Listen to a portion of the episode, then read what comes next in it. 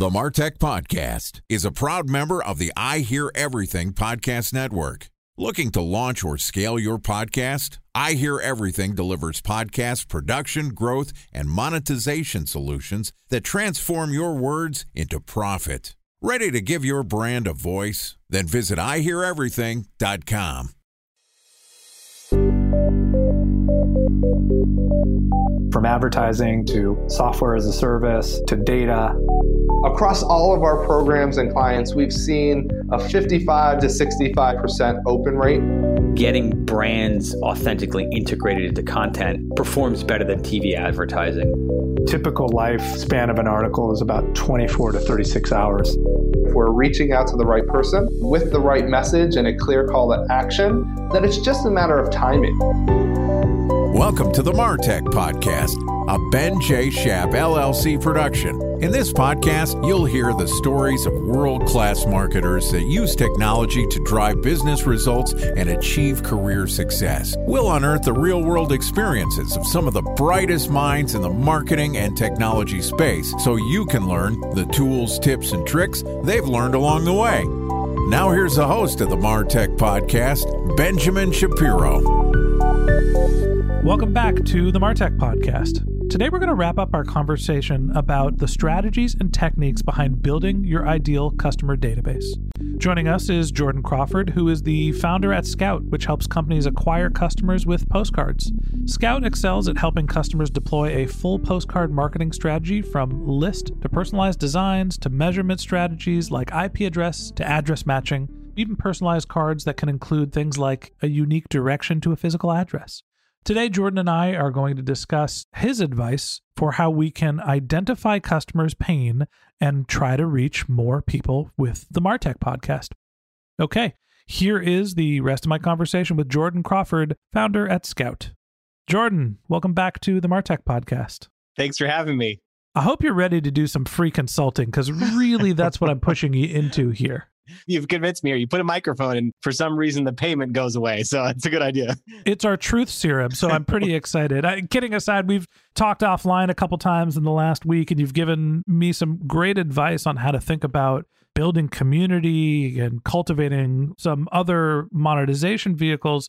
And it was too good of a conversation not to record for the podcast. So, look, we framed your interview to be about building your customer database. And the thesis here is that you shouldn't be looking for people that fit a demographic profile or a psychographic profile. You should be thinking about solving for a customer's pain. So let's talk a little bit about what we're doing at the Martech podcast. And I'd love to pick your brain about how we can continue to grow and monetize the podcast. So, just to set the stage, we've been marketing the Martech podcast. We've been producing content. We've been getting some organic reach. A lot of what we've been doing is performance marketing related to try to drive people to our podcast. We've been advertising through dynamic insertion and programmatic advertising to get from zero to roughly 60,000 downloads a month. And it's great, but it's expensive to try to buy those users. And then on the flip side, in monetization, we've done a really nice job of cultivating a very valuable sponsorship program. And so we're reaching out primarily to B2B SaaS companies who want to reach marketers. But now that we're in the middle of the coronavirus, we're starting to see people pulling back on their performance marketing spend and their paid media. And let's put our sponsorship program into there. So I'm sitting around with my team saying, okay, like sponsorships are, you know, not drying up, but it's not as many as we would have wanted to have. How do we find another way to both attract people to listen to our content, build a community around it, and monetize that product, whatever it may be? What do I do, Jordan?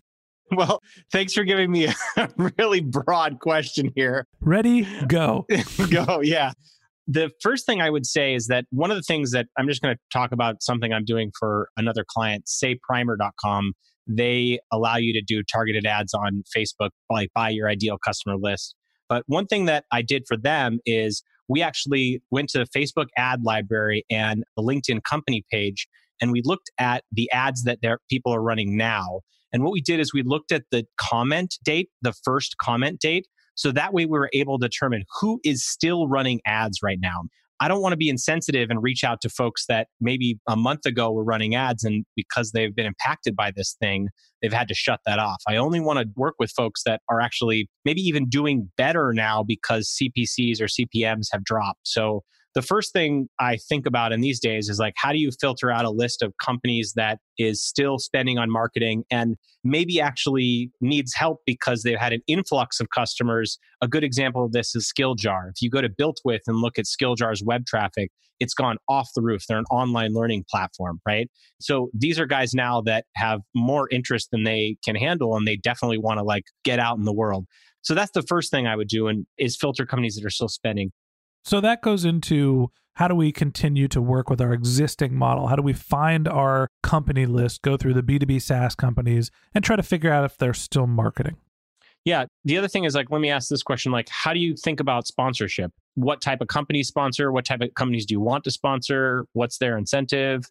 Yeah, I mean, I think that people that are interested in reaching marketers and have something to say about the marketing industry are our ideal customers. Most of them end up being enterprise grade B2B SaaS companies, and we get some SMBs and some growth stage companies as well. But for the most part, it is companies that are trying to get marketers to engage with their SaaS products or their services what we've been doing to find them is honestly looking at all of the events, people that are sponsoring events, and saying, look, if you're sponsoring an event, sponsoring a podcast doesn't feel super far away from an understanding of the medium. And so we've been reaching out to event sponsors with originally it was if you're sponsoring this event, you'd probably like our podcast. And now our creative has turned more to, hey, the event you were going to sponsor was canceled. So you should reallocate that budget over here.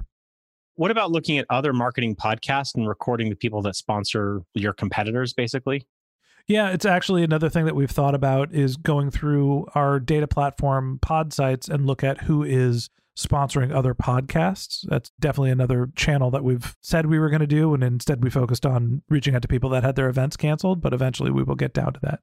I think I would look at that because you don't have to convince people of the medium there. And then I might think about adjacent areas of sponsorship. So, like, I would go subscribe to a bunch of popular marketing, like marketingexamples.com, subscribe there, who sponsors their newsletter, and then reach out and say, Hey, I noticed that you sponsored the recent marketingexamples.com newsletter. I loved this content, thought what you're doing is really interesting. Do you want to give this thing a shot?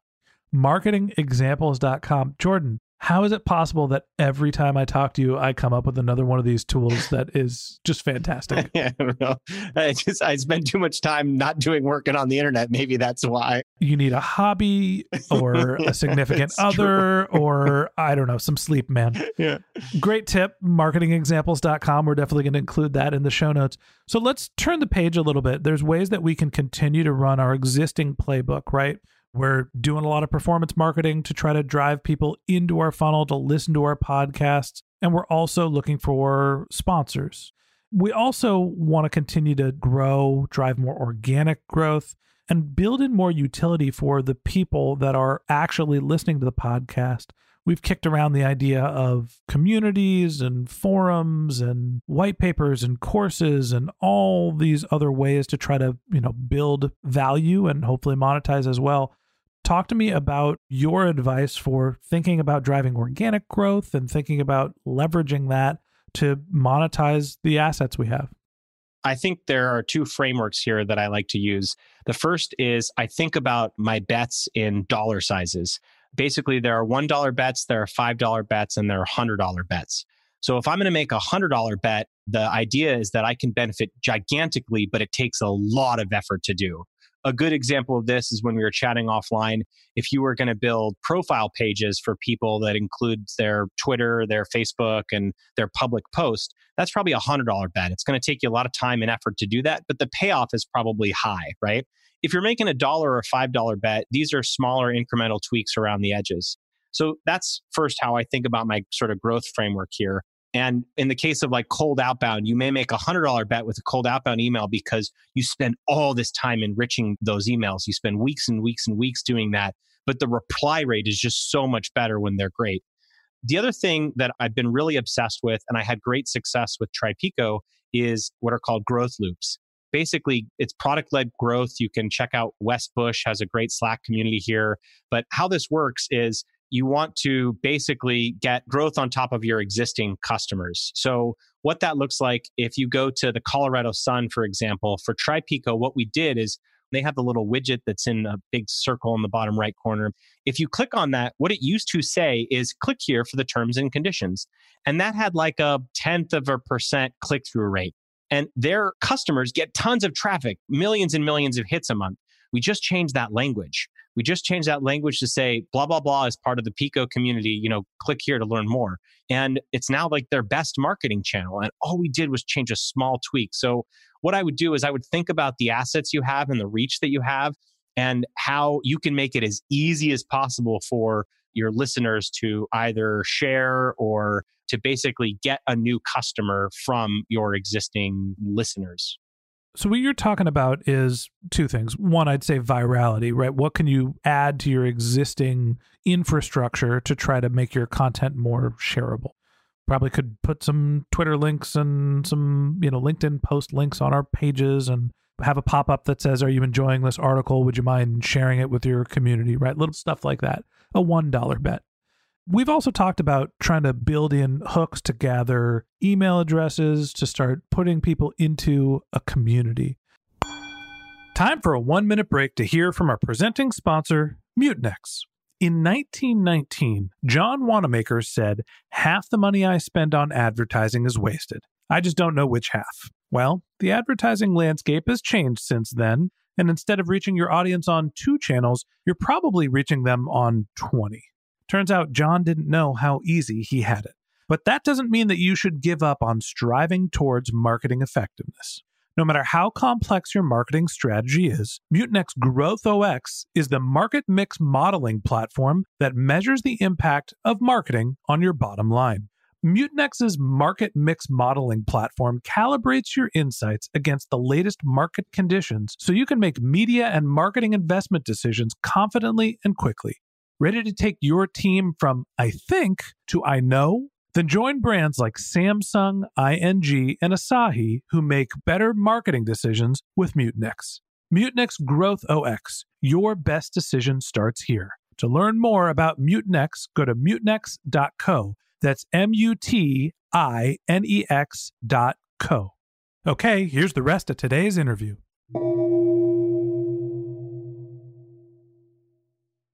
A special thanks to our presenting sponsor, Mutinex. Ready to take your team from I think to I know? Then join brands like Samsung, ING, and Asahi who make better marketing decisions with Mutinex. Mutinex GrowthOS, the marketing mix modeling platform that makes measuring ROI fast, easy, and cost effective. Request a demo at mutinex.co. That's M U T I N E X dot co. Talk to me about how you think about community building and eventually how do you think about monetization? Well, the first thing I'll say is I don't really think a growth loop is necessarily about virality. It's really about making it really, really easier for, in Pico's case, for example, their customers' customer to know about you. So for Scout, for example, our growth loop was to be able to put these unsubscribes on postcards. So now my customers' customers are seeing information about Scout on their postcard right? So otherwise, they would have had no idea who sent this postcard and who it was for. So just a little tweak on that thinking there. And in terms of community, the thing that I love about community, and you know, I'm an advisor at Commsor, and they basically built Nathan Latka's community, and they see a nine percent conversion rate from joining the community to converting as a customer, which is just insane. And I think that the key value here in a community is really these second order effects that instead of dripping people with email or writing them as a sales outreach, it's like, hey, come experience what my customers already know to be true and network with them, learn from them. And then it creates this beautiful buying atmosphere where you don't feel sold to. So you feel much more comfortable to then make a transaction. That 9% number sticks out to me because it's some tangible data about all right, here's how many of your listeners you can actually get to monetize and then figure out what the value is you're essentially saying if you could start collecting some user data and get access to be able to correspond with your listeners, a challenge for most people that are in podcasting, right? We have the ability to retarget people based on their mobile app IDs, we don't actually get a lot of email addresses. So we're not getting a ton of web traffic unless we're paying to drive net new listeners or net new people to the website because the podcast subscribers are already listening to the content. You're saying build in some loops, give some extra value, try to get people to the website. Thoughts on what content makes sense? I might even start with just a survey. Hey, tell us what you want to hear. Who's the best marketer that you know that we should chat with? If we feature them, we'll throw a shout out to you. I would probably try to get to learn a little bit more about my audience and capture their information and to do it in a way that provides value to them. So I think that that's the key piece to keep in mind here. One of the things that I did on LinkedIn that had a pretty decent conversion rate is I posted publicly, I tagged my ideal leads and I said, Hey, Bob, we're doing a survey here for solar. Wanted to get your thoughts about what best marketing channels are working right now for solar. And it was kind of a glorified lead form. Now, I did ask a bunch of information from them about, hey, what's working? I'll share with you the results. And we did that too. But I got a bunch of really great information on the people that were running solar so I could validate our approach to the market. So here's what we've done so far to open up the curtain. First thing, you know, our goals are to create organic growth. Right? We're looking for a way to move away from a performance marketing model when we can. And look, we get some virality and we get some organic growth and we get some people to our website through SEO, but we really need to improve. A lot of it is our linking structure. So, what we're doing is we're creating pages for our guest speakers, and we're going to share those pages saying, hey, we're creating a page that is a profile page for you that links to your episode page, and we're going to call you a council member we want your advice. You know, A, are you okay with us publishing this page? And B, what would you want from a Martech community? What does being a council member mean to you? Do you want access to communicate with the other members of the count the the community? Do you want courses, webinars? What can we provide you that's going to make this valuable. And if we can start with the people that are our guests and get them on board with whatever we call the Martech Council, even if it's just social credibility, hey, is this page and this link and being able to say you're part of the Martech Council interesting to you? If it is, we start building a community and then hopefully we can branch out and give access to that community to people that have not been guests on the show. I think that makes a ton of sense. And this is indeed a growth loop that you're thinking about the way that this would work is you get the people that have been existing guests that you have done a great thing for, right? Being able to help them reach new folks and share their ideas, and they'll feel flattered when they talk about all their great ideas. And so being a guest on a podcast creates a good sense of kindness, right? Like, oh, wow, he's done a lot for me. So, one of the things I might suggest is like, what's the incentive for them to then share something? And that might be like, I know that I was listening to a podcast about Lime and I forget what it was called, but basically, if you became a subscriber on Patreon or whatever, you got early access to the episodes. So that might be an additional hook for your listeners is saying, hey, we've got three or four episodes that are ready to go about X, Y, and Z. If you're a member of the Slack community, we post them there ahead of time. So you don't have to wait for the next episode. And then what you can do is for existing guests, I would say, like, what's the hook to get them to share or reshare a podcast that they have been interviewed on, right? And to capture some information in that share. So, hey, Jordan's now been on three episodes here you should make it as easy as possible. Hey, Jordan, here's automatic text that we've generated for you to post on LinkedIn. As you capture people, we'll provide X or Y benefit to you. If people click through your link, they'll get early access right away to the episode. So I think providing some incentive for me to share it, not just before the podcast launches, but ongoing, I think there's a huge potential there. Let's talk about the entrepreneur's dilemma there's a million things to do here. We're creating pages for speakers and we're trying to get SEO value out of that. We want to build a community. We want to invite people that haven't been speakers to be part of the community. We want to figure out a way to monetize that. That means that we're building a forum and monitoring. And oh my God, we're doing all of this stuff. And it's just so overwhelming.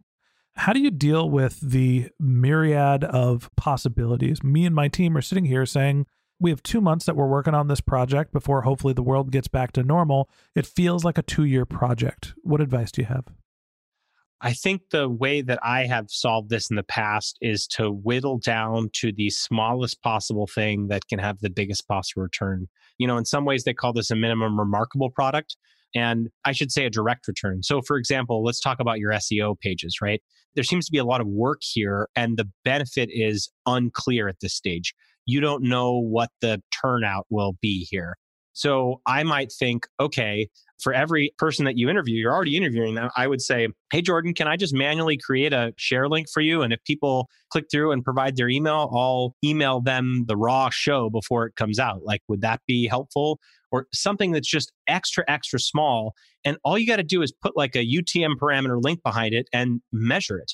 So I think that there are always too many good ideas. And with all the companies that I'm a advisor for, their biggest problem is that they're doing too much. They want to invest in four different marketing channels. They want to build 12 different things. And I would say, what's the smallest possible thing that you can do to validate a test that has the highest likelihood of a return? And in your case, I think SEO pages, it doesn't sound like that's the thing. I think it'd be better to find some experiment where you can get me or existing guests to share something about their experience and be able to give the folks that follow them some benefit for signing up or doing something like that. Todd, we're doing too much. Stop doing what you're doing. All right, Jordan, we're taking the rest of the day off. We're going to stop all work, and uh, and and that's going to monetize. I love the advice. I put everything in a Notion doc. And every week I write down all the things that I'm doing for this week. And it turns out that either if I'm assigning work to folks or just looking at my goals, I find that the check boxes that I end up checking at the end of the week are 50 to 40% of all the check boxes I wanted to check. So finding balance is the hardest piece. But I think the dollar, $5, and $100 bets are a good framework to use. And you just have to measure things. Otherwise, you'll get too into your own idea and you won't be sure if it has the kind of return that you're looking for. Too distracted by looking at what Notion is, realizing that it is something kind of like basically Airtable and Asana in one. Oh my gosh. I worked with Ivan many, many years ago, and he's like in 2006 or something. He's like, I'm going to create a wiki. And I'm like, dude, the world doesn't need another wiki. Got a $800 million valuation now. They're written up in Wall Street and actually, their model is brilliant. They don't charge you anything except by the number of blocks you add. So the pricing model Notion is really brilliant because once you've dug such a deep hole in Notion, they say, hey, it's just nine bucks a month. And by that time, you've documented your entire life in the damn thing. And of course, you're going to pay. So it's a beautiful tool. It works on the phone. There's desktop app. It'll work on web. It's a really nice writing tool. Jordan, every time I talk to you, I feel refreshed. I learned something, and yet also feel like there's a million tools that I've never heard of that I should be using. I don't know if we should talk more or talk less, but I appreciate you coming on the podcast. Sure. Yeah. Thanks for having me. Okay. And that wraps up this episode of the Martech podcast. Thanks to Jordan Crawford, founder at Scout, for joining us. If you'd like to get in touch with Jordan, you can find a link to his LinkedIn profile in our show notes. You can contact him on Twitter. His handle is Invent It or Fix It, I N V E N T I T O R F I X I T. Or you can visit his company's website, which is Send with Scout, S E N D W I T H S C O U T dot com. Just one more link in our show notes I'd like to tell you about. If you didn't have a chance to take notes while you were listening to this podcast, head over to martechpod.com where we have summaries of our episodes and contact information for our guests. You can sign up for a newsletter. You can even send us your marketing questions, which we'll answer live on our show. Of course, you can always reach out on social media. Our handle is MartechPod, M A R T E C H P O D, on LinkedIn, Twitter, Instagram, and Facebook. Or you can contact me directly. My handle is Ben J. Shap, B E N J S H A P. And if you haven't subscribed yet and you want a daily stream of marketing and technology knowledge in your podcast feed, we're going to publish an episode every day this year. So hit that subscribe button in your podcast app, and we'll be back in your feed tomorrow morning. All right, that's it for today. But until next time, my advice is to focus on keeping your customers happy.